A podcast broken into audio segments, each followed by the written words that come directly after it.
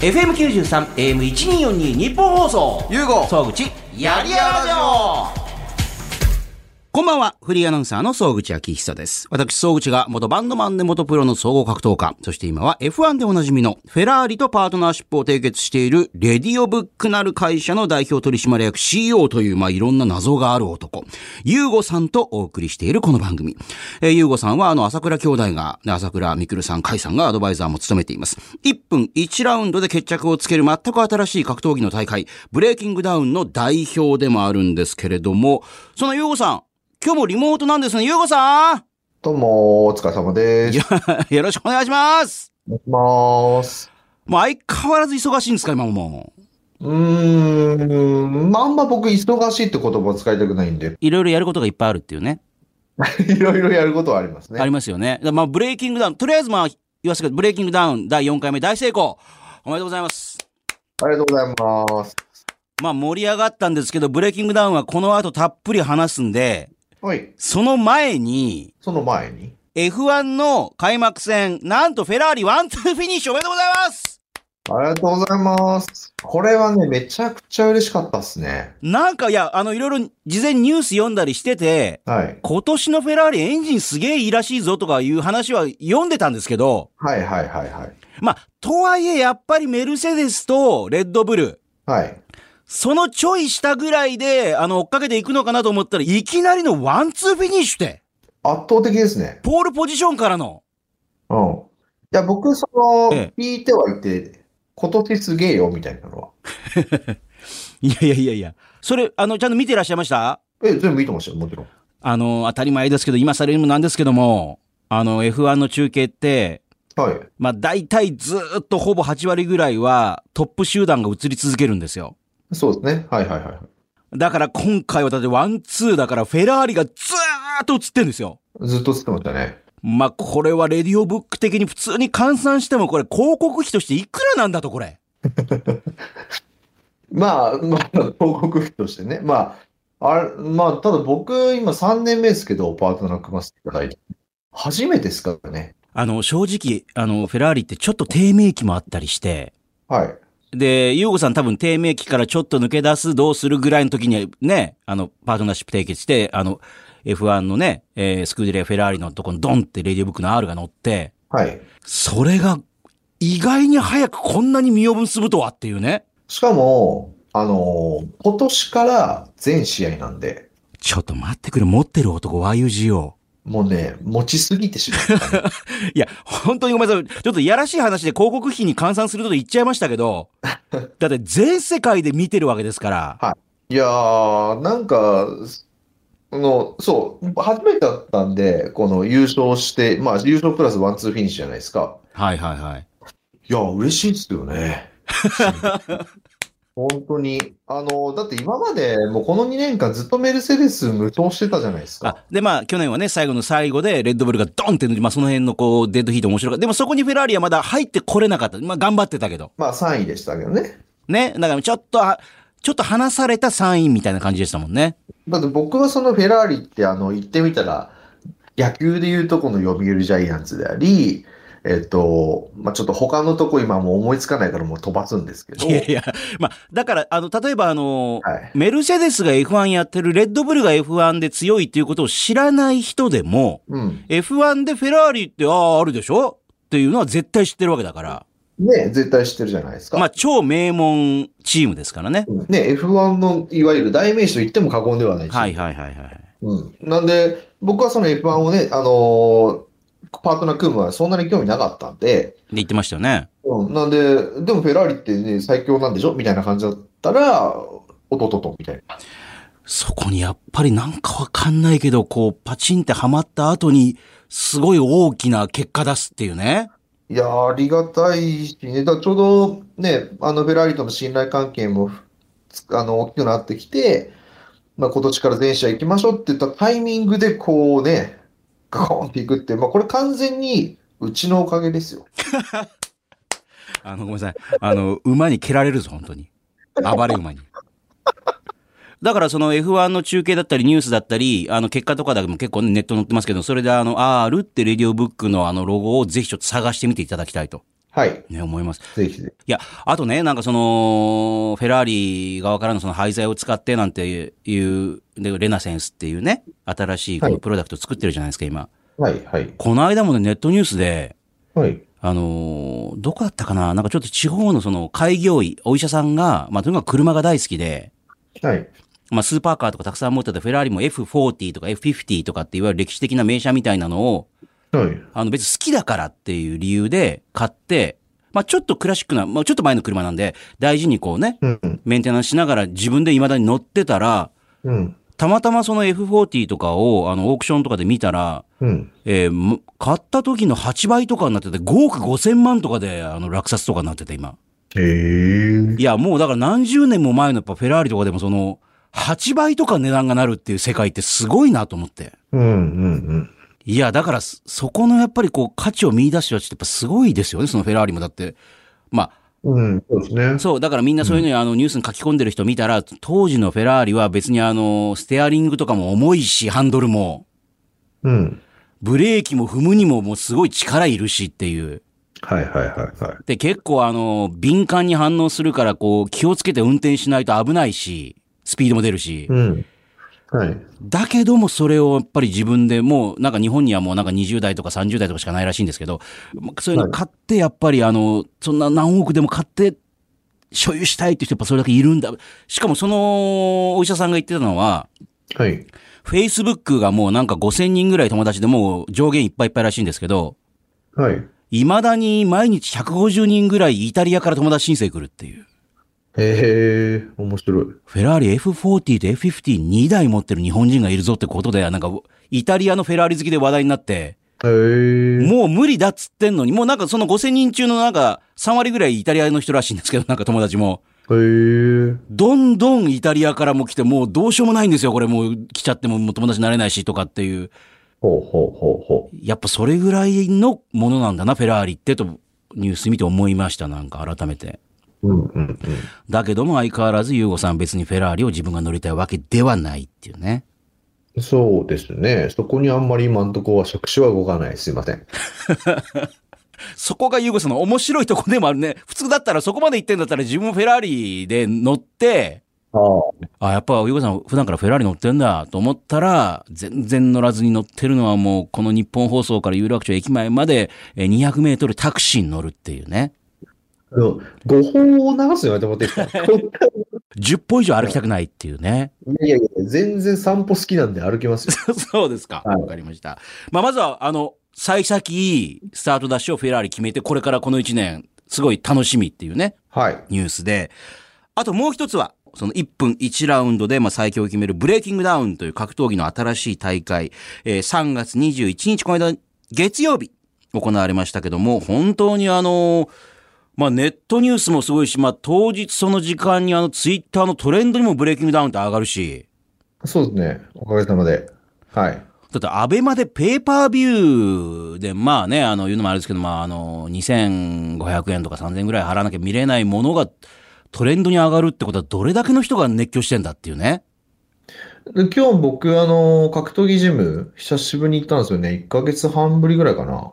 あ、それって今言ってんでしたっけ格闘技のジムって、ゆうごさんって。行ってますよ。あの、キックボクシングはね。ああ、そうかそうか、ああ、そうかそうか。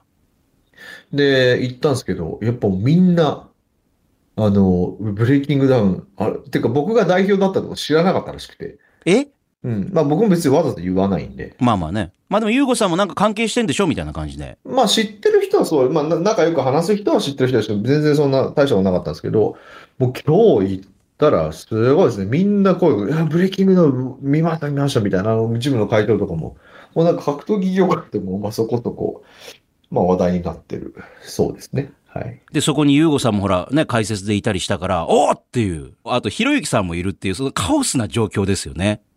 でも、ひろゆきさんはうん人選良かったなと僕、自分なりに思って。で、ひろゆきさんもよくわかってるなと思ったのは、うん。あの、朝倉さんとかにガンガン、あのー質問して話回していくし、はい。聞いてほしいことをバンバン聞きますよね、なんか。いやね、あれね、あの、あれも多分僕、かい、多分面白い化学反応起きるなと思って、あれ事前に頼んだんですよ、ひろゆきさんに。ああ、そうなの、え、そうなんですかめちゃくちゃ事前ですよ、あれ。あの、当日、ちょっと昼に先にちょっと僕、ひろゆきさんと別件の打ち合わせがあったんですよ。今ちょうど帰ってきてるって話はね、あのほら、YouTube でもあの、宮迫さんの焼肉屋さんに行ったぞみたいな話あったじゃないですか、盛り上がったりしてなんか。で、12時に約束してたのに、案の定、あの、寝坊しようって。あのね、2時に来たんですよね。でも、スタジオに2時に入らなきゃいけなかったのに、だってもう3時半からでしょだってブレイキングダウン。そうなんですよ。だから、事務所でまず12時からちょっと打ち合わせの予定だったのが2時間遅刻してきよったん で、はい。もうしょうがないから、とりあえず、ちょっとひろきさん、じゃあ、あの、いいから、じゃあ、解説はやってください、つって。あ、全然、はい、わかりました、みたいな。でもこれは、ゆうこさんにとって願ったり叶ったりな展開ですね、これね。そうそう。ただ、面白いなと思ったら、絶対あの人を、格闘技のあれでやったことないじゃないですか。あの、なんか解説みたいなのなんか多分やったことないと思うんですよ。で、しかもなんか、あの、ひろゆきさんが格闘技についてなんか語ってるってイメージもないですしね、別にね。うん。でも、なんか面白そうだなと思って、あの、ちょっとやってみてよかったですが、全然乗り気だったんで。いや、なんかすごい楽しそうにやってて、しかも、あのーね、あの、まあ、朝倉さんだったりみんなが普通にこうね、あの、いわゆるプロからの視点で解説してるところで横で、うん。これあの、ボブ、昔の初期のボブサップですよみたいな 感じの。あ、意外にいろいろ見てんだなとか思って、なんか。いや、あの人格闘技好きなんで、見るの。まあ、そうなん、なんかね、そうほら、あの、興味ない、知らないっていう体じゃなくて、あの、興味あるし、ちょっと知ってるみたいな感じのトーンでバンバン聞いていくから、うん。そうなんですよあとなんでこんなキャラ、そう、キャラクターだけで選んでるのかとか、違う違う、それともあの、朝倉さんの選んでる基準何なのかとかを聞きたい、聞いてほしいことバンバン聞いていくし、やっぱり。うんうんうん。面白いですよね。だから、ただちょっとあの人、ダブルブッキングもしてたんで、あの人。えだから途中いなくなりましたね。あのね、あの本当は、本当は夜もいる予定だったんですけど、はい。あ、今日ダブルブッキングしてましたって、そう寝坊プラスダブルブッキングだと思って、ただ僕も、まあ、ひろゆきさん多分そういう、一緒人だっていう、あの予測が大体もうついてるから、予測っていうかもう、もう、なんだかんだ結構最近お合ってるんで、あ、まあまあまあ、だろうね、ぐらいの感じ。 2時間遅刻ダブルブッキングって本当社会人として最低ですね、これね、本当は普通はね。よくそれであの僕のあの身なりとか行動に対してよく 人、あの自分のことを僕そかなに上げて食べるなと思いますけ ど、本当面白い先輩だなと。まあまあ、まあいいんですけど、でも今度から、だからひろゆきさん遠隔でもいいから、もう解説でずっとやってもらおうかなと思ってて。いや、だからあのー試合の映像を見ながらね、うん、そうあの、要所要所で、まあ、今回もほら、VIP ゲスト、小比類巻さんとかね、あのーあはあったじゃない、お小比類巻さんいるんだとか思いましたけど、はいはい。そういう感じで、時々ほら、今までの試合見て、どうですかひろゆきさんなんて田中大輝さん聞いてもらって、うんうんうん。あのーそういう感じの一言コメント欲しいですよね。別にフランスからでも何でも。うん、そうそう。ひろゆきさんがいれば多分ああいうふうに回してくれるんで。そう、どんどん、どんどん、どんどん、あの、質問して、ね、あの、場をいい感じに引っかき回してくれたりとかね。そうそう。だからまあそれをね、ちょっと今後やっていこうかなって思いました。 まあやっぱあれは人生として合ってたなと思って。はい。ひろゆきのコメントめっちゃ面白かったとかでよよく聞くんで。うん、なんかあの、ずっと半笑いのまんま喋ってる感じもなんかね、はい。他のことはみんなほら、やっぱりあの、真剣にこう試合見てるけど、一人でへへへへって笑いながらずっと見てるのがちょっと、逆にいいいい感じのほら、一人距離感の人いると、うん。前のみりじゃない人もいると逆になんかこっちもちょっとこうね、うん。面白いっていうかね、そう、いいと思うんですよね。短い時間でもいい仕事したけど、ダブルブッキングなんて途中からいなくなるっていう。はい。まあさすがだなと。わかりました。で、これ一旦、あの、ここで締めつつ、あの、次にあの、ブレイキングダウンの試合、もう少し詳しく見ていきますので、この後もよろしくお願いします。はい、お願いします。えー、さあ、この後は、ブレイキングダウン4回、第4回目の、いろんな試合、ちょっと詳しく見ていきます。ゆうご総口やりやラジオ。番組のメールアドレスは yy.1242.com。yy.1242.com。yy はやりやらの略。1242は日本放送の AM の周波数です。あなたからのメール待ってます。ユーゴのトークルーム、気になる話。 CEO を務めている会社、レディオブックでスマホ周りのサービスから格闘技の大会ブレイキングダウンの代表、会員制のパフェバーの経営、ねえ、温泉の源泉水のね、権利買ったりとかね、えー、しょうがない生姜焼きというね、美味しい生姜焼き出してるも、お店もブランディングしたり、まあ、いろんなことをやってる優吾さんですけれども、まあ、第4回大会がもう大盛り上がりで終わりました。ペーパービューもやっぱり過去最高。やっぱ当日も売れました、やっぱり。この間言って、ね、言ってましたよね。当日売れるよって。そうですね、ペーパービューは、はい、当日売れましたね。そうですよはい。ね。えーうんみ、見た方からもね、メッセージ来てますよ。あありがとうございます。川崎市のゆたおさんは28歳、ありがとうございます。はい。ありがとうございます。えー あの、先ほど話出ました、今回、ひろゆきさんが、はい。中継のね、解特別、えーゲスト解説来てましたが、はい。これ次回第5回大会では、ひろゆきさんの奥さんにブレイキングガールお願いしたらいいんじゃないですかっていう。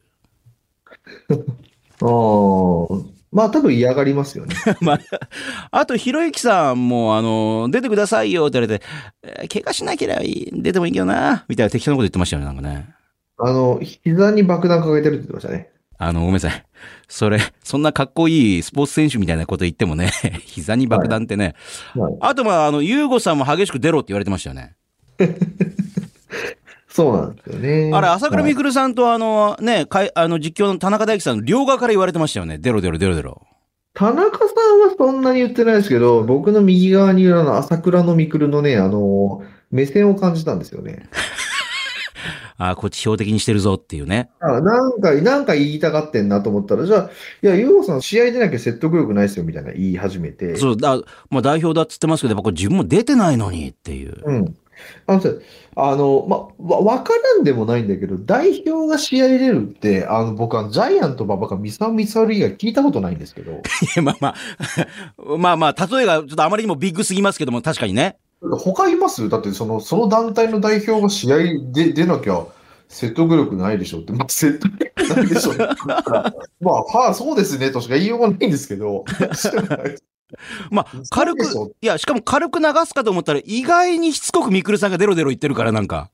いや、あれね、もう、もうあれガチですよ。あ普通にじゃあ将来的に本当に追い詰められて出なきゃいけない、あの、マッチメイクされてしまう可能性もあると、ゆうごさんが。いや、もう、だって、ね、あの、逃がす気ないでしょ。 怖い怖い。 あ、そうですか。まあ、ただ、その、あの、美咲さんのね、試合を見て、これ、あの、この後話しますけども、今回のメインイベント、スペシャルワンマッチ、美咲さんと久保田さんのね、まあ、因縁の対決、はい。まあ、感動的な試合でしたけども。うんうん。青汁王子こと美咲さんが、まあ、惜しくもね、いや、まあ、結構、どっちが勝つのかって感じでしたけどもね。まあ、そうですね。そこまでなんか、あのーめちゃくちゃ差があった話では僕はないかなと。美咲さんやるなーって感じでしたもんね、なんかね。いやー、そう、感動しましたね。なんかあのーまあ、僕これ普通にオフィシャルでも言ってるんで、あれなんですけど、技術的なもんはね、当然その、プロではないですし、美咲さんも久保田さんも。なんで別に、正直街の喧嘩みたいな感じの試合だったとは思うんですよ。合図の伝説って、まあ、いわゆるストリートファイターで喧嘩しまくってた割、そう。で、一方、美咲さん別に喧嘩は、まあ、やったことはあるけどぐらいのね、うん、まあ、いや、いわゆるイケメンやさ男の経営者って感じですもんね、普通はね。うん。なんで、その技術論じゃなくて、ただ僕は今回、ブレイキングダウンって2本の軸があって、1本はその、1分最強こそが最強であるっていう期待と幻想を抱いた選手が出てきてくれる。つまり格闘技的に本当に強いっていううん選手が出てきてくれることがまず一つだし、もう1本の軸は、要するにその、今回その1分にかける過程とか、後とか、そういったところを一本丸ごとのストーリーを感じてもらいたいなと思ってたんで、あの、まあ、そっちの後者の軸の方だともうベストオブベストだったと思って、美咲さんの試合は。はい。あの、今までは結構ほら、20試合ぐらいあったりしたじゃないですか。はい。で、今回やっぱ12試合、ちょっとまあ、試合数減ったなと思ったんですけど、はい。あの、まあ、オーディションから始まって、その軽量の時、ね、えー、から、まあ、いろいろ盛り上がり、さらにその、試合前の煽り V から、うん。ボリューム的になんかもうバッチリでしたよね、なんか。うん。あ、本当ですか。ありがとうございます。あの、この、こってり感で20試合はちょっと多いかなっていうぐらいの。 10、まあ、今回ぐらいがちょうどいいんじゃないかなと僕も思いますけどまあ、その代わり、そう、あの、さっきおっしゃったみたいに、まさにその、おお互いに背負ってるもんだったりとか、はい。あの、この試合にかける意気込みとかが、あの、ちゃんと事前に煽り VTR で見ることができて、はい。まあ、その前にもね、YouTube なんかで見てるわけですけど、そのオーディションの時から。うんうん。で、最後の最後に1分間っていう。はい。で、それで、まあ、例えば1試合目のね、その、井原さんと渡部さんのやつとかでも、はい。あの、あれだけもう煽りに煽ってお互いに、あの、ぶつかっといて、最後負けた方の渡部さんがもう、泣くっていうね、もうん。う。なんかもう、ああいうのもそうですし、なんか、本当にこう、その人のこう、魂が剥き出しになってるみたいなのがこう見れて、うん。まあそこはやっぱりね、あの、プロの、お互いをこう、なんかテクニックとかでこう、なんか、あの、勝者決まるみたいなのと全然違う、こう、ぶつかり合いっていうのが、ブレイキングダウンすごいな、改めてすごいなと思いました、本当に。うん、うん、うん、うん。それ、ゆうごさんもやっぱりその、現場にいて、はい。改めてそのね、さっきおっしゃったそのコンセプトは間違ってないっていうのを感じたんじゃないですか、今回。あとですね、あのーはい、もうおっしゃる通りで、あのーまあ、今回の、もう試合が面白くなるっていうことは、1分1段取り面白い試合ができるってことは分かったので、去年の大会ですね。あとはその人間ドラマとか、そのあたりにフォーカスした、まあ、オーディションから何からって仕掛けたんですけど、まあ、そこがうまくはまったなっていう感じはありました。で、僕ちょっと聞きたいのは、はい。あのー、総口さんの周りの方たちって今回なんか言ってましたブレイキング。あの、今までそのブレイキングダウンっていうことを全く言わなかった人が、急にそういうことを聞いてきたりする人いましたよね。あ、本当ですかはい。へえ、それ業界の人ですかあの、例えば日本放送の人とかでも、この間べいろんな、まあ、あの別のば特番とかね、はい。あの、イベントとかの司会やった時にいろんな日本放送の人と話したりとかしてて、はいはいはい。あの、総内さんの言ってるあの、日曜の夜の番組ってあれ、優うさんってあれ、ブレイキングダウンやってるんでしょとか言って、あ、そうそうそうそう、そうそう。へえ。え、F1? あ、F1 もそのフェラーリとパートナーシップ契約結んでて、車体に乗ってる。どんな人なんですか、それってっていう、なんかね。 えへへあの、ああその、フェラーリとパートナーシップ契約を結んで、なんで、さらに、えー格闘技の、えー大会の代表って、なんだその人みたいな感じの。あ、本当ですか。うんそう、だっておかしいじゃないですか。普通、両方やんないでしょ、どう考えても。その、全然違う、バラバラなわけだから。両方やんないでしょ。僕の中で別に一緒なんですけどね。いやいや、私はほら、ゆうかさんの番組やってるから一緒ってわかるんですけど、普通は、はいあの、は二人の人の経歴でしょ、それってって いう。全然、ベクトルも、あの、使うところも違うわけだから、これ。あ。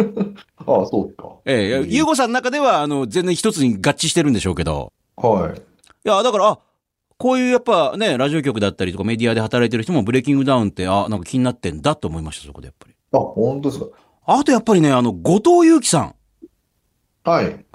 思ったよりも普通になんか、ちょっと強かったですね。あ、後藤さんですか。うん。そうですね。後藤さんでも、あの、ミクルさんとの時も、なんか結構、ね、あのー割と、まあ、秒殺は秒殺だったけど、割と僕、前線したんじゃないかなと思ったんで、なんか思ったより。そうか、どうしてもあの、ほら、ボコボコになった顔みたいな写真とかがどうしてもい印象強いから、うん。なすすべもなくやられたみたいなイメージじゃないってことなんですね。なんかね、そんな、そこまで何もできなかったってわけでもないような気はしてましたけどね。はいや、だから今回はね、そう、私の中では、あのー私が会った後藤由紀さんは、い。はい。えー過去のアイドル時代しか会ったことがないんで、あ、いい、いいジャンプの時ですか、いいじゃーんって言ってる時しか会ったことないんで、おっとっとっとですよね夏だぜ。の頃しか、えですよね。えええいや、だから、後藤由紀さんもなんか、あのーまさにその根性、うん。ね、見せたみたいな感じもしたし、うんうんうん、そうですよね。ね。いい試合ですね。はあと、に日健くんも意外に強いな、みたいな。い。日健くん、ああ、そうですね。あの、おせよ山田さん。あの、元1000万企画のね、そうですね。はまあ、あの、ええに、あの、出ようとしてたっていうね。い。はい。そうです、そうです、そうです。日健くん意外に強いのかなと思いました。ちょっとね、ノックダウン。強いと思いますよ。なんかたまたまね、今まであんま結果は出てなかったんですけど、うんうん。うん、でも必ずなんか KO 勝ちか KO 負けかどっちかみたいな、うんうん。うん、いい試合してくれるなって思いました。はい、非常に。ねえうん。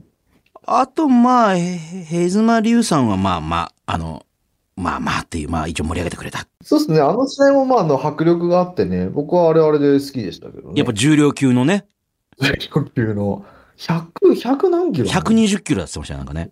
120か。いや、そらでか。まあちょっと最後はガス欠になっちゃったかなって感じしましたけどもね。まあそうですね。やっぱね、1分ってね、みんな舐めちゃいけないんですよ。やっぱすっごく大変なんで、1分を。そう、やっぱりね、あの、モハンドラゴンさんと佐々木さんうん。とかでもやっぱり1分間あれだけの人たちがすごい、は高いレベルで戦うとやっぱり最後ちょっと2人ともうん。疲れる、1分でも疲れるんだ、やっぱあれぐらいのレベルでもっていうね。疲れます、疲れます。しかもも全力でいくとう、。そう、フルパワーでみんな行くんでね。ねえ1分あの、この中で一番、まあその、青汁王子の美咲さんの試合も良かったんですけど、そのユーゴさんが今回やっぱ特にこの試合はっていうの何だったんですか、特に。これは。あの、煽りはなかったんですけど、いやもうこれもう僕もああちらこちら言ってるんですけど、もう安井ヒューマさん、ミドル級アンマッチ、丸田さんとの。彼は本当に逸材で、今多分もうミクルさんなのか堀さんなのかもうつばつけたのかと思うんですけど、あの、あの、柔道。うん、もう多分上京してくると思いますし、あ、今、そうか、地方にいらっしゃるんでしたっけそう大学生なんでね。ああ、でも今回も見事に腕ひしぎを決めるっていう。すごいっすよ、彼。本当にね、多分今後、あの、格闘技界背負っていけるんじゃないかなっていうぐらいの逸材だと思ってます。まあ放送中もこれ絶対専属でこれ囲った方がいいみたいな、まあ冗談も含めつつこれ本気みたいなお話出てましたもんね。うん、間違いないです。はい。ブレイキングダウンの顔になれる可能性が高いっていう。うん、そう思ってます。なるほどね。はい。で、もうすでに多分朝倉兄弟も含めていろんなお話もされてると思うんですけど、これから先もっとこうしていきたいみたいな話ありますかそうですね。ちょっとまあ言えるところと言えないところは、ちょっともあるんですけども、まあそのストーリー的な部分で言うと、まあ、なんかやはりオムニバス系な感じになっちゃってるんで、今。なるほど。 1話完結型の。例えばもう、試合して、おまあ良かったなっていう、それはそれで、あの、素敵な話というか、人間模様にも映ってるんでいいんですけど、うんその後のストーリーが続いていくっていうところが、ちょっと今の状態だと作りづらいなと思ったのなるでほど、ね。うん。なんで、まあそこら辺をもう少し、なんか、こう展開していけるような、あの、コンテンツも入れつつ、まあ選手に密着して、あの、ストーリーを引き続き、こう、継続的に出せるような。やっぱ大会自体は、やっぱり2、3ヶ月に1回になっちゃうんで、その間何もしないっていうのもちょっと、あれかなと。確かにその YouTube のブレイキングダウンのね、チャンネルなんかであの、負けた選手、まあ、勝った選手のその後みたいなのを知りたい。そうすると第5回目への期待になってきますもんね。そうですね。はい。なるほどね。あともう一個ね、メール来てるんですよ。東京、西東京のざわざわさん、ありがとうございます。えー今回初めてはい。体一つで戦い合うブレイキングダウンを見ましたっていう。はい。面白いなと思ったんですけどっていう。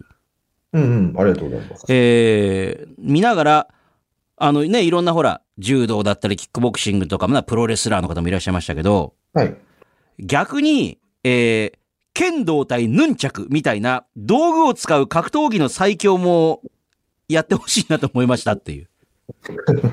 ああ、まあ、うん、うん今の今だとちょっと、うん、なんかあまりにバラエティ色が、まあまあ、ねただでさえあの、なんか、令和版のガチンコファイトクラブみたいなことを言われてるので、まあ別にそれはあの、言われて嫌だってわけじゃなくて、あ の、バラエティ色がね、やっぱどうしても強くなっちゃうんです。まあ、アイデアとしては、まあ、なくはないのかなと思いますけど、今すぐではないんじゃないかなと。はい。えー、第5回大会も楽しみですが、このブレイキングダウン、えー、ね、代表とやっているユーゴさんへの、このコーナーではビジネスに関する質問や相談、あるいは自分を、もう自分もプロデュース、ブランディングしてくれとかね、依頼もメールでお待ちしております。アドレスは yy やりやらの yy アットマーク 1242.com、yy アットマーク 1242.com です。ゆうご総口やりやラジオ番組のメールアドレスは yy ねやりやらの yy アットマーク 1242.com yy アットマーク 1242.com ですこの番組は私総口が元バンドマンで元プロの総合格闘家えー元プロレスラーそして今は F1 でおなじみのフェラーリとパートナーシップを締結しているレディオブックなる会社の代表取締役 CEO という謎すぎる男ゆうごさんとお送りしていますさあ、今週はここで、この方が登場してくれました。現役の保育士であり、子育てアドバイザーとしても数々のね、テレビなんかでもおなじみですけども、レディオブックの、そしてメンバーでもあります。T 先生はい、こんにちは。お願いしますよろしくお願いしね。こんにちは、こんにちは。えー、だから T 先生もユーゴさんも今日はリモートリモートになってて、ます。あもうめんどくさいことになってますね。いや、っていうか、あの、ユーゴさん、はい。あの、T 先生、もう直前までリモートで今イベントに出演されてたんですよね。そうです。ど、どんな感じの、あなんかあの、ママたち向けにデジタルツールとの、その子供の向き合い方みたいなあイベントです。え、スマホだったりとかあ、そうです、そうです。タブレットとか。はあ。てか今ちょうどあのーこれ収録してる時なんてもうす卒園式とか。はい。もうこのすぐ入園式とか。いや、そうですよ。だからもう、こんなくっそ忙しい日にラジオ出られませんかって、やりやあすのたんで、ふざけんなって思ってます。うん冗談ですよ、ね。あの、T 先生、急にクソとか使ってますけどいいんですか なんか大丈夫ですか言葉でクソとか言ってましたけど、ブ今。ランディング的に大丈夫それ。大丈夫ですか今のはセーフだと思い大丈夫ですかセーフですかます。そうはい、ですセか、ーフです。はいえ、あの、この間おっしゃってましたけど、卒園式でピアノ弾くんですかあ、今年は引かないですけど、あ弾く年もありますよ。そうですか。はいえーで、えプルプルになりますけど。コロナ禍で今、卒園式、入園式、ど、どんな感じなんですか、今。えっと、園さんによって対応違ったりするんですけど、うん。まあ、多いのは、なんかその保護者の方1名までとか、その2名までとか、なんか人数区切ってやっるぱそうですよ。よね。だからお父さんお母さんまでは来れるけど、おじいちゃんおばあちゃんは来たくても来れないとかね。はい、そういうパターンありますね。なるほどね。あの、正直にあの答えていただいて、あの、T 先生、ブレイキングダウン見てないですよ ね。ゆうごさん、見てないよ、この人。ゆうごさいやいや、あ見た。だん。見てないよ。って、この間、ユーゴさんとクラブハウスで話したとき、ちゃんと、あ、あの人の試合ねってちゃんと話せてたぐらい、ちゃんと見ましたよ。本当ですかはい。じゃあなんで見て見てないみたいなリアクション取んの急に、え、そんな、それ聞くっていう顔をしてるみたいな、今。そういうあのあの疑い持たれるリアクションやめてよ。レディオブックで一緒にね、これ、あの、メンバーでもあるのに、まさか見てない。動画周りの人なのに。この間の F1 開幕戦の結果って T 先生知らないですよね。何戦ですかえ、何戦ですかって。あの、F、F1、F1。あ、F1? うん。あ、ごめんなさい、僕、F1 は本当に興味ないんで分かんない。レディオブックの仕事の一つの 柱。柱だよ、大き分な。かんない。F1 は本当に分かんない。ああ、そうですか。いいですね。なんかね。えーえ、ちなみに、あの、T 先生、あの、最近、保育園だったりなんかでこんなことあったとかって話せることあります今日も、あの、保育園さんに行って、なんか T 先生が効果あるって言ってる方法は本当に効果があるのか、みたいなのを、しょっちゅう最近、保育園で撮ってます。 最近、本当に保育園ロケ芸人みたいになってますよね、なんかね、今。本当ですよね。本当。ロケ芸人。ええあの、なんだほろう保育園専門のロケ芸人みたいな感じの。うん。はでも他の保育園行くとなんかまたそこで、ほうと思うこともあるんじゃないですかなんか、あ、ここはこんなやり方してんのかとか。あ、もうそんなのばっかりですよ。へえ、みたいなこと多いです。これ例えばいいなと思ったことなんかありますかほら、この時間ね、もしかしたらそういうお母さんも聞いてるかもしれないんで。ああ、例えば、あの、ちょっと高価な保育園さんとかの場合、あの、あ認可外で、あ、2ヶ月でちょっと値段もね、あの、多少するけれどもっていうね。そう、とかの場合は、あの、保育園さんの方で、例えば朝お父さんお母さんが、これクリーニングお願いしますって先生に渡したら、あの、それが何日か後に子供のお迎え行った時に、あ、これお預かりしてたクリーニングですって帰ってきます。じゃあ、ちょっとしたその、なんかコンビニとかの便利サービス的な感じの、いや、本当本当そうなんですよ。だからもうそういう園は、極限までお父さんお母さんの負担を減らそう、みたいなサービスやってたりします。まあ確かにあの、フルタイムで働いてる人って、このクリーニング屋さんが空いてる時間とかに行けないよ、みたいなね。そうなんですよ。で、どんどん溜まっていくよ、これワイシャツとかさ、みたいな。ねなんか汗じみできちゃったワイシャツ着なきゃいけないとかならないように、保育園に預ければ OK みたいな。はあ。え、まさにこれ、ゆうごさん的な考えじゃないですか、なんか。ねどうですゆうごさん。いや、今、ごめんごめん今完全に話聞いてなかったでしょ、ゆうごさん。今いやそうですね。 あのー、LINE 見てください、LINE。 何ですか、LINE。写真。いこれ、いるのえあ、僕が送ったやつね。そう。誰これ。これ僕ですよ。あのー、今実はね、あの収録の合間に昔の自分の写真をみんなで送り合うっていう、 なんか面白い、なんか変なこと。で、T 先生、今ね、あのーテレビなんかでご覧になったことあると思いますけど、皆さん、あ,、ね、ある方は、ちょっと今、あの、ファッションにいる、ちょっと独特のファッションのおしゃれな、あの、ちょっと金髪なみたいな、茶髪なみたいな。昔のいわゆる自分でおっしゃってたイケてない頃のお礼っていうのを送ってもらったんですけど、うん。これは相当にイケてないですね、これは。これ、い、い、この時、これ。えーっとね、だいぶ前だな。いつだろなんかみな、なんかほ保護者の前、保護者の皆さんの前でお話ししてますよ、マイク持って。う。あえっとね、6年前ですね。あ6、年でもそんな、まあ、むちゃくちゃ前じゃないんですよ、なんかねう。ん。でも6 年前。ええこれ、だってもう、ジャケ、ジャケットとシャツの大きさも合ってないし、シャツが下出ちゃってるし、なんか長さが。まあ、わかんなかったんですよね、この頃はね。これはね、あのーお見合いパーティーに行っても丸がつかないタイプで誰からも。手が上がんないタイプですよ、これ。誰も手握ってくれないやつですか握ってくれないタイプですね。これ、頑張ってる感じは伝わるんだけど、みたいな。そうなんですよ。自分なりに気をつけてはいたつもりなんですけどね。これ世に出してないよね。えっと、いや、出してると思いますよ。自分のツイッターとかで。あ、あ、あ、出してるんだ。はい。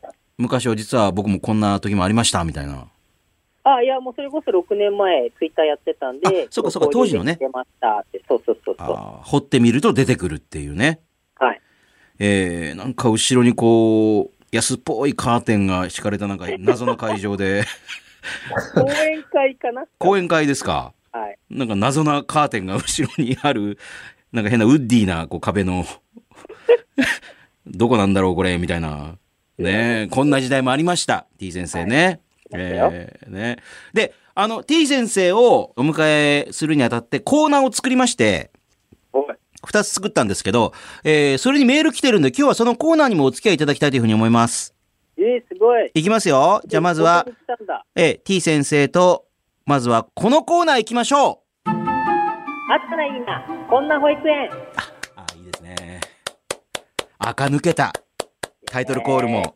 ねえ。えー子育てをしている家庭の環境は千差万別です。それよりお子さんを預ける保育園に対して誰しも、いや、もううちの子供預けてる保育園もっとこうだったら助かるな、まさにね、クリーニングの話そうでしたけども、いや、本当ですよ。こここうなったらもっと楽になるな、子育てとかね、え要望や理想、あるいは不満、ね、ちょっとわがままかもしれないが、こうなってくれませんかねあるはず。そこで、そんなあなたの保育園の要望、理想、不満をメールで募集して、理想の保育園の形をみんなで探っていこうというのがこのコーナーですが、今週こちらご紹介しましょう。埼玉県草加市の、あ、子育て終わりかけおばさんって書いてあります。おっていうことはね、そろそろ、もう、子育て終わりかけってことは大学生になるとかね、もしくは就職するとかね、えー t 先生こんばんはとか、こんばんは。えーラジオにも登場されるというんでメールしてみました。嬉しい。ね、保育園エピソードで思い出したんですが、毎年のバザー、保護者全員が何か寄付するか、手作りのものを出品するかの2択しかなく、不器用な私は手作りは NG。かといって家にいらないものなんてないので、わざわざそのために100均で使えそうなものを買っては出品していましたっていう。うーわ、全員参加。ね。えー情熱を傾けてくださるのはいいとして、親にも得意不得意はあるんで、無理のない選択肢もつけてほしい。と願っていた遠い過去を思い出しました。まあ今はそうでもないのかな。そうないといいなと思いながら、t 先生のお話楽しみにしています。YouTube 見てますよと書いてあります。お、嬉しい。ありがとうございます。バザーいやー、めんどくさそうですね、それはね。いや、だからうちの子は出さなくてもうちバレないかなと思うとバレるんですよね、これね。確かにみん。な相互監視してるから、あれ。うん、誰んちは何出したとかね。あそこんちはあれ、ダイソーのやつだよ、あれ、とかって。そうそうそう。絶対バレてますよね、 なんかね。あれ、新品のダイソーで買ってきたんだよ、あれ、100円で。ありそうですね。ね、何出してるかとこう見てますよね、なんかね。うん。なんとかちゃんなんかバレるしね。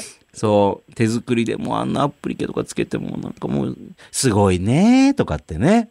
なんかそういうイベント自体はいいと思うんですけど、結局その保護者側の負担が増えたりとか、まあそれこそ先生たちのね、負担が増えるような行事ってどうなんかなって思いますけどね。まあ別に子供たちもそれバザー喜んでるわけでも、まあそんなないし、いや、そうなんですよ。あそのう、親は負担、先生も負担っていう、えー誰が笑顔になれるんだろうっていうことはたまにありますよね、これね。本当本当だから結構最近保育園とかでも、あの行事を見直すっていうのが増えてきてますよ。え、た、例えば何ですか、それ、行事。うん例えばもう本当極論までいくと、あの今まで毎年お遊戯会やってたけど、今年からはお遊戯会なくなりますえとか、それ寂しくないですかうん、でも結局、保育園っていう場所は、本来お子さんたちもそうだし、お父さんお母さんたちも安心安全に通える場所っていうのが前提なんですよ、ね。あ、まあそれがさい、まあ一番ね、大きいとこそろうですでよね。も、どうしてもその例えば運動会とかお遊戯会とかが発生すると、練習が発生するじゃないですああ、か。そうですね。その練習って、そんななんか生半可に、はい、ほらほら、みたいな、そういうものじゃなくて、ある程度、はい、はい、みたいな感じになっちゃうじゃないですか、どうしても。んそうすると、それって子供にとって安心安全に通えるものなのってなると疑問符になりますよね。あ、まあね。はい。なんで、いや、行事見直した方がいいんじゃないみたいな風潮は徐々に増えてます。え、あとなんかあの、うちの子供の時なんかありましたけど、みんなでお芝居とか、なんか、え、な、ちょっとした芝居みたいにやったりすることありますよね、そういう議会とかで劇。みたいなね。ね。はいあれってやっぱり主役やる子やんない子とかで揉めたりとかするんですかうちのところはもう揉めてなかったみたいだけど。あの一昔前は本当しょっちゅうそういうのありましたよあ。そうそう誰が桃太郎やるだのあー、誰がなんか大きな株抜くだのって言って。まあ、うちの子は本当に株でも本当犬の役でしたけど、なんかね。もいや、犬も立派でうす から。まあ、立派っちゃ立派ですけどね。そうでももう最近はもう全員桃太郎になる。うわ桃レンジャーみたいになってるんですかじゃあもう今。桃レンジャーですよ。もう桃チームみたいになってます。うわ全員同じにしないとまずいっていう。いや、そうなんですよ。なんかその、子供が自分で、例えばじゃあ犬役やりたいって言ったとしても、それをその受け止めきれないやっぱり親御さんがいるっていうのも事実なので、本当にうちの子行ったんですかみたいなことって、どうしてもあるじゃないですか。え、だって本当に、あの、犬がやりたいって言ったんですかとかっていう。そう。うわそんなこそうという親も言嫌わだないとな、思そいますれ。けど、みたいなこともあるんで、ああ。はい。うちの子はセリフが少ないとかね。 いや、そうなんです。なんで、もう一層、なしとか、もう全員、桃太郎。うわだってさっきの写真の話なんか本当に大変で、これ今でもあることなんですけど、あの、例えば、うんそうだな、遠足で動物園に行きましたとかあるわけじゃないですか。はいはい。で、その、先生たち名簿持ってるんですよ。はい。で、その名簿に何を書くかっていうと、あの子が何回写真に写ったかを書くんですよ。あのね、そうそう、カメラの前にガンガン来る子もめちゃくちゃ映ってんですよね。そう。写んない子、とことん写んないんで、そそうすると、そのお父さんお母さん向けに販売ってなった時に、うちの子の写真全然ないんですけど、みたいなことになっちゃって、う。はあ。その辺もちゃんと均等に映るように、この子映りすぎてるから、ちょっとこの子映ってないからちゃんと映してみたいな。そうなんですよ。大変だな意外と大変なんです。ゆうごさんはいはい。今なんか仕事してましたよね、絶対に今。いやしてないです絶対に今仕事を進めてましたよね、今。うん、してたいやいやな。、これ幸いと。うんいや、聞いてましたよ、ちゃんと。いや、ごめんなさい。聞いてましたって喋ってくださいよ、ちょっと。あ、ごめんなさいいやいや。あの、メインパーソナリティ聞いてましたってどういうことなんですか、それ。おかしいでしょ、その日本語。いやいやいや、ええあの、番組タイトル名前入ってんですから。大丈夫です、大丈夫です。え、でも、あの、ゆうごさんってそういう保育園とかの、そう、まあ、保育園小学生とか、あの、お子さんのそういう行事とかに参加するタイプなんですか、それ。いや、あんまり。じゃあ、今みたいな話を聞いても、へえ、そんなことあるんだ、みたいな。いや、そんなことあるんだっていうか、まあ、あの、あることは知ってますけど、はい。うん、あることは知ってるけど、僕はあんま参加してないですね。写真とかビデオも回さないみたいな。回さ、いや、だって、回さないと今、だって携帯でみんな撮ってるから、残ってません普通に。あの、あ、そうかそうか。それを後で見せてもらうっていうね。そうそうそう、そういうのは見ますけどね。そうかそうか。あまあ、仕事中でも今はこうだよってすぐ送ってくる来るっていうね。そうそうそうそうそう。はい。いや、でも T 先生、未だにやっぱりものすごい一眼レフの方もいらっしゃいますよね、なんか。あいますよ。もうすごいキャノンレンズみたいなやつ積んでる人いま すよ。で、しかも場所取りでもう、早朝から並んでるみたいな。まあ、それはコロナとかでなくなりましたね。そうか、今はやめてくださいっていうね、並ぶのねっていうね。そうです。なるほど、わかりました。えー、バザーね。まあ今どうなんでしょうね。この子育て割りかけおばさんほど大変では今はないのかもしれません。はい。えー、このコーナーでは、えー、あったらいいな、こんな保育園。皆さんのね、えー、要望、理想、不満、どんどん送っていただきたいと思います。そうして続いて T 先生ともう一つのコーナー行きましょう。我が子の天使と悪魔。えー T 先生といえば、子供たちのほっこりエピソードを詰め込んだ本、今日、保育園でね、でおなじみなんですけれども、まあ子供というのはね、可愛い天使のような一面と、時に、なんでっていう風な悪魔、えー的なね、えー意地悪だったりとかね、そういう面も持ち合わせているもんなんです。そこで今、まさに育児中の方の愚痴の吐け口を作る意味でも、あなたが子育て中に自分のお子さんを、うわ、うちの子天使とかね、えー、うわ、悪魔ね。もしくは、あの、他の家のお子さんは天使、もしくは悪魔ね、思った一面を教えてもらおうというのがこのコーナー。今日はこちらご紹介しましょう。ラジオネームさっちんさん、ありがとうございますと。えー ごめんなさい。このコーナー、あのー、サチンさんは、タイ、あのー、コーナーのタイトル間違えてらっしゃいました。我が子の天使と悪魔が正しいんですけども、我が子の悪魔だけ書いてありますけどね、タイトル。 我が子の悪魔って書いてある。悪いえー、キー先生コーナー宛てを我が子の悪魔って書いてありますよね。ちょっと合ってないな。ねえ、天使じゃんね。え、うちの息子が3歳の頃、気に入らないことがあると、もうどこでも寝そべって、泣いて、もう叫んで、本当にもう手がかかりました。ハンバーガー屋さんの前でもう泣け叫んで、ポテトがいいとか、ね、スーパーのレジの前で寝転んでお菓子がないとか、まあどちらもたまたま売り切れていたっていうね、書いてあります。うん。買い物袋を両手に持っている時に限って、だけとかね、あ、むしろとか、ね、言い聞かせようとしたり無理にこう起こそうとすると、より一層泣きわめいて、ますますそこから動かないって。うん。もう本人の気が済むまで放っておくかってね。えー人が多いスーパーやショッピングモールでこれをされると周りの目が冷たいこと冷たいこと。あれは悪魔に試練を課されたんだろうかと今でも思い出しますという。お前の親としての資格を試そうみたいな感じのね。ほらどうだほら泣けみたいな感じの。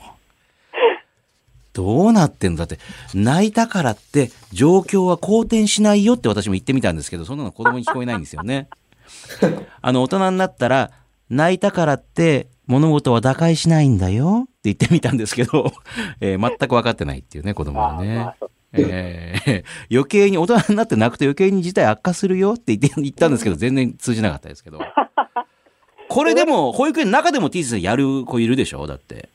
まあそうですね、お友達におもちゃ貸してもらえないとあか、ーねおやつ、なんかおせんべいもう一の前食べたかったうとわーかありますよ。そういう場合って、あのね、あの、保育士の T 先生はどうするんですかもう、まあ、ギャー、うわーって言ってる時は、まあ、基本的に本人の主張をとにかく聞きます。あ、どうしたいのとどうしたいのとかって言うんですか何がいいのとかって。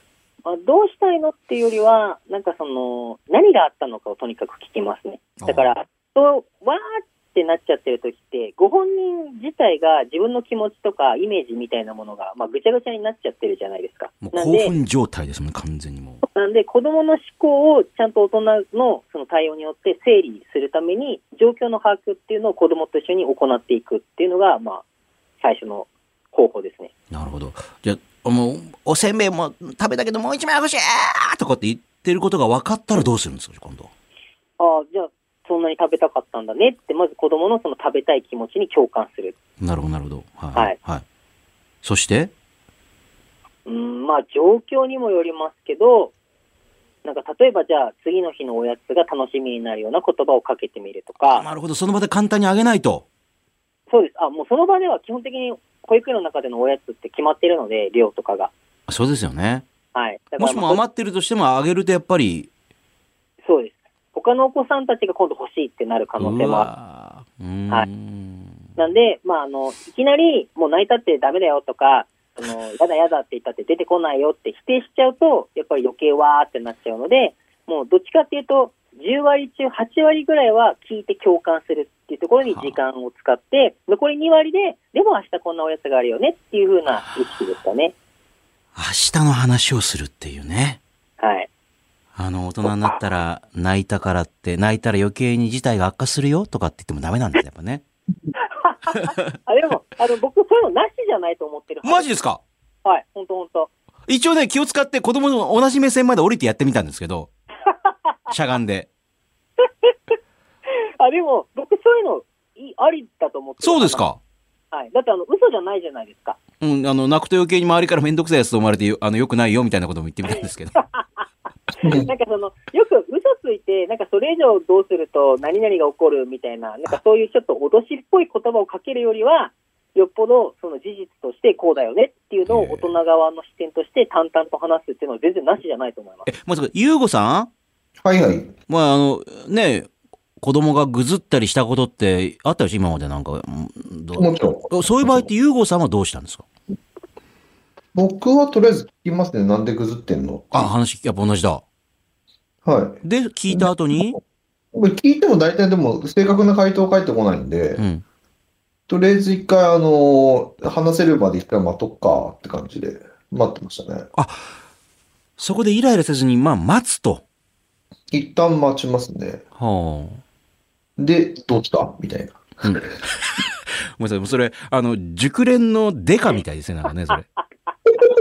あでも、それ刑事みたいなめっちゃいいですよ。あ、そうですか、やっぱり。あ、まそれめっちゃいいです。あの、さっき、その、お便りくれた方も、なんかそのスーパーで泣きわめいちゃってとかあサっッたとチ思ンさうんんですねけど、。うん。そうそういう時って、その結局、大人側が冷静にまずなれないと、子供にいい言葉ってかけられないじゃないですか。いや理解こできな、こっちもね、イライラしたりね、はーってやったりするんですよね、なんかため息ついたりとか。だからもう、もはや目の前の子供にイライラしてるっていうよりは、周りから見られている自分が嫌っていうところにイライラしだあすーまあね。そう。そういう時ってどんどんどんどんイライラ増幅していっちゃうんで、もうとにかく駐車場の端っこでもいいし、お店の端っこでも何でもいいので、もうとりあえず子供掴み上げて、そこまで運んで、人目につきにくいところでお互い冷静な場で話し合うっていうところに持っていくっていうのがもう本当大事です。ああ、そっか。